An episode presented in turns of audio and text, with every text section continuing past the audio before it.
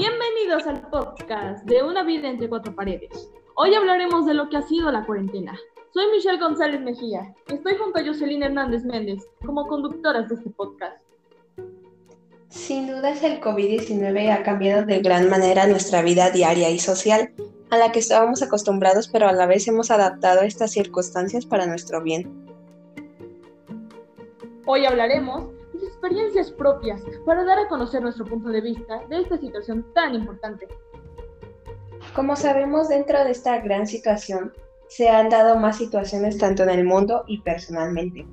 ¿Cuál sería tu opinión principal acerca de esta? Bueno, la vida social ha sido afectada, pero no tanto como la laboral. Los trabajadores han disminuido, empresas han quedado en bancarrota y muchos trabajadores perdieron su empleo. Esto gracias a la drástica disminución de clientes, aunque esto fue más duro en los primeros meses. En esta fecha ya varios empleos se han restablecido. ¿Qué piensas tú de este asunto? Pienso casi lo mismo, ya que a pesar de que es muy importante cuidar de nuestra salud y a quienes nos rodean, igual hay que reconocer que han quebrado o bajado ventas y no solo grandes empresas. También pequeñas empresas y personas han perdido sus empleos y las más afectadas han sido las de clase baja, pero también ha impulsado mucho a lo que es el marketing en línea. ¿Tú qué cuestiones personales has tenido que enfrentar? La más seria que enfrenté en esta pandemia fue que la persona que nos ayuda en el aseo de mi hogar se contagió del virus y tuvimos que sanitizar la casa entera para asegurarnos de no contaminarla. También tuve un cierto enfado por las grandes propagandas políticas que se realizaron, las cuales pudieron propagar el contagio. ¿Has pasado por algo serio en estos últimos meses? Pues un poco después al empezar la cuarentena tuve que enfrentar el deceso de mi tío abuelo, quien era un integrante muy querido en la vida de mis familiares y en la mía y también algunos otros lamentables sucesos de amigos de la familia.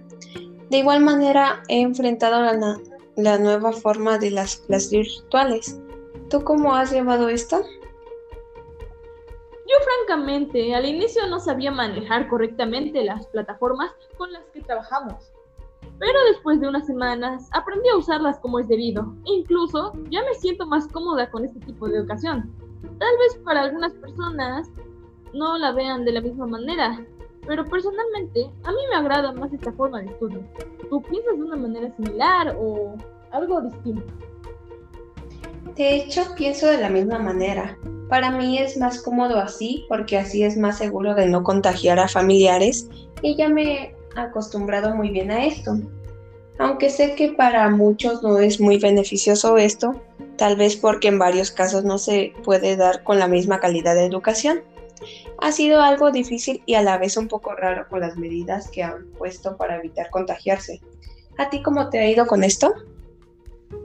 La verdad es que yo respeto mucho las medidas de sanidad, ya que no quiero pasar por un momento innecesario en un hospital, aunque más cuando son evitables. Tampoco quiero poner en riesgo la vida de mis familiares o cercanos por las imprudencias que yo cometiera.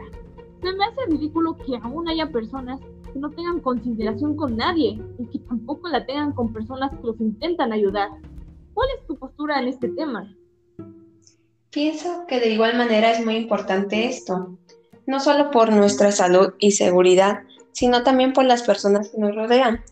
Y respecto al tema, también he visto a muchas personas que no toman estas precauciones por ser falsas e inventos del gobierno, entre comillas, y que no solo con esto se dañan a ellas mismas, sino a los demás.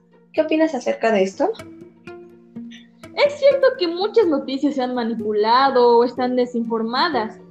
Por eso personas no tienen el interés de verificar si son ciertas o se quedan con la primera nota que encuentran.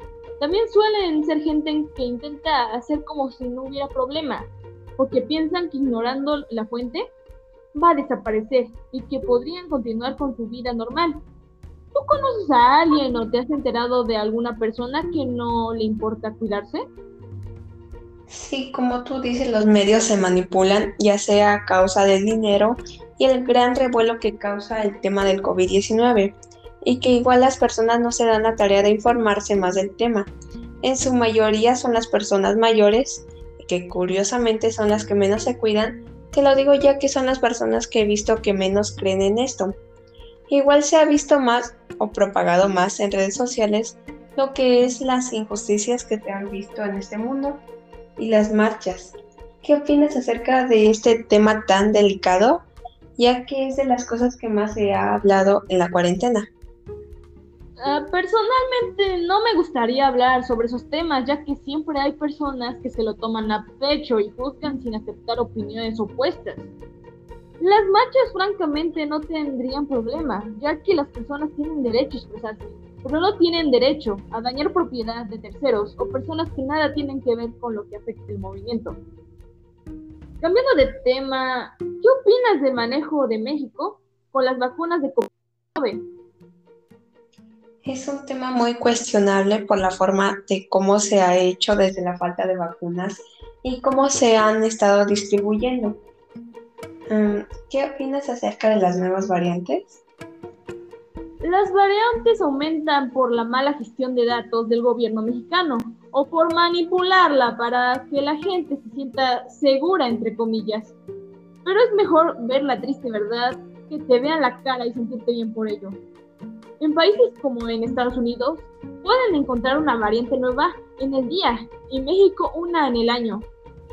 No porque México tenga menos variantes, es porque no hay el equipo necesario para detectar una variante rápidamente y puede que esto solo empeore la situación, ya que en el momento en el que se descubra, lo más probable es que ya haya propagado en muchas zonas pero después de toda esta plática, creo que hemos discutido de temas muy entreverados y ya no tenemos mucho de lo cual debatir, ¿no te parece? Opino lo mismo, y sin duda han sido algunos temas algo controversiales, igual han sido importantes ya que es lo que hemos vivido en el día a día en esta cuarentena. Con esto damos por concluido el episodio de hoy y gracias por escucharnos.